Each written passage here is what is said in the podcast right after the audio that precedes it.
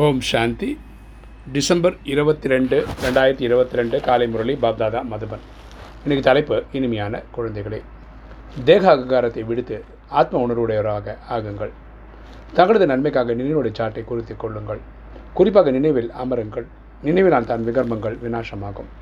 அப்பா சொல்கிறார் இனிமையான குழந்தைகளை தேக அகங்காரத்தை விடுத்து தன்னை உடலும் புரிஞ்சுட்டு அறுபத்தி மூணு ஜென்மம் அதை மறந்துடுங்க ஆத்மான்ற புரிதலாம் வாங்க.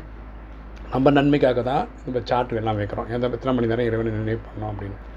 ஓகே நம்ம குறிப்பாக நினைவில் இருக்கிறதுக்கு முயற்சி செய்யணும். நினைவுனால தான் நம்ம விகர்மங்கள் விநாசமாகும். கேள்வி தந்தை குழந்தைகளாகிய உங்களுக்கு முதன் முதலாக எந்த ஒரு நியமத்தை கூறியுள்ளார்? தந்தை குழந்தைகளாகிய உங்களுக்கு முதன் முதலாக எந்த ஒரு நியமத்தை கூறியுள்ளார்? பதில் முதல் நியமமாவது அனைத்தையும் பார்த்து கொண்டிருக்கும் பொழுது கூட புத்தி சஞ்சலப்படக்கூடாது. கரெக்டாக நமக்கு கண்கள் இருக்குது இல்லை நம்ம உலகத்தில் பார்வையில் பார்க்குறோம். பார்க்குற எந்த ஒரு பொருளும் நம்மளை இன்ஃப்ளூயன்ஸ் பண்ணக்கூடாது. ஒரு தந்தையின் நினைவு இருக்க வேண்டும். ஸோ பொருட்களை பார்த்தாலும் நினைவுனால பரமாத்மா நினைக்கணும்.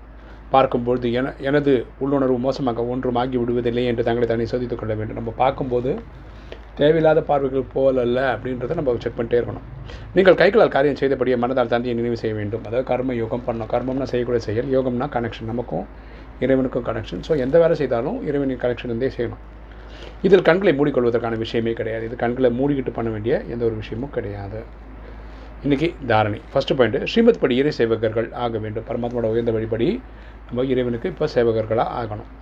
தந்தையை வெளிப்படுத்துவதற்காக அனைவருக்கும் வீட்டிற்கான வழியை கோர வேண்டும். அப்பாவை வெளிப்படுத்துறதுக்காக எல்லா ஆத்மாக்களுக்கும் நம்ம போய் ஆத்மா நம்ம வீடு சாந்தி தாமம் நம்ம வீட்டுக்கு போக வேண்டிய டைம் ஆகிடுச்சு இதெல்லாம் சொல்லி புரிய வைக்கணும்.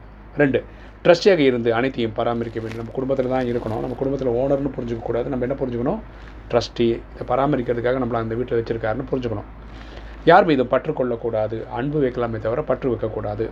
தாய் தந்தையரை போல் கௌரவத்துடன் தேர்ச்சி பெற வேண்டும். பிரம்மா அம்மா எப்படி பாஸ் ஆனாங்களோ அதே மாதிரி நம்மளும் முதல் மார்க் எடுத்து பாஸ் ஆகணும். வரதானம். சம்பந்தம் மற்றும் தொடர்பில் வந்தாலும் எப்பொழுதும் திருப்தியாகவும் திருப்திப்படுத்தக்கூடிய குப்த முயற்சியாளர் ஆகுக. சம்பந்தம் மற்றும் தொடர்பில் வந்தாலும் எப்பொழுதும் திருப்தியாகவும் திருப்திப்படுத்தக்கூடிய குப்த முயற்சியாளர் ஆகுக. விளக்கம் பார்க்கலாம். சகமிகம் என்பதே திருப்தியாக இருக்கும் யுகமாகும். சகமிகமே திருப்தியாக சந்தோஷமாக இருக்க வேண்டிய யுகம்.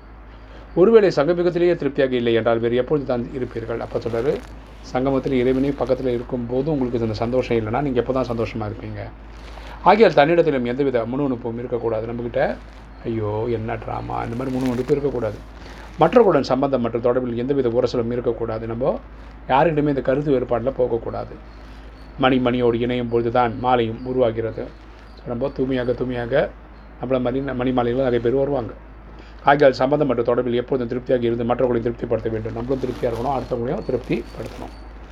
அப்பொழுது தான் மாலையில் மணி ஆக முடியும். அப்போ தான் நம்ம மாலையில் வரக்கூடிய மணியாக ஆகணும் முடியும்னு அப்பா சொல்கிறார் குடும்பம் என்பதன் பொருளை எப்பொழுதும் திருப்தியாகவும் திருப்தி அளிப்பவராக இருப்பதாக குடும்பன்றது அர்த்தமே வந்து தானும் திருப்தியாக இருந்து அடுத்தவங்களையும் திருப்திப்படுத்துவது.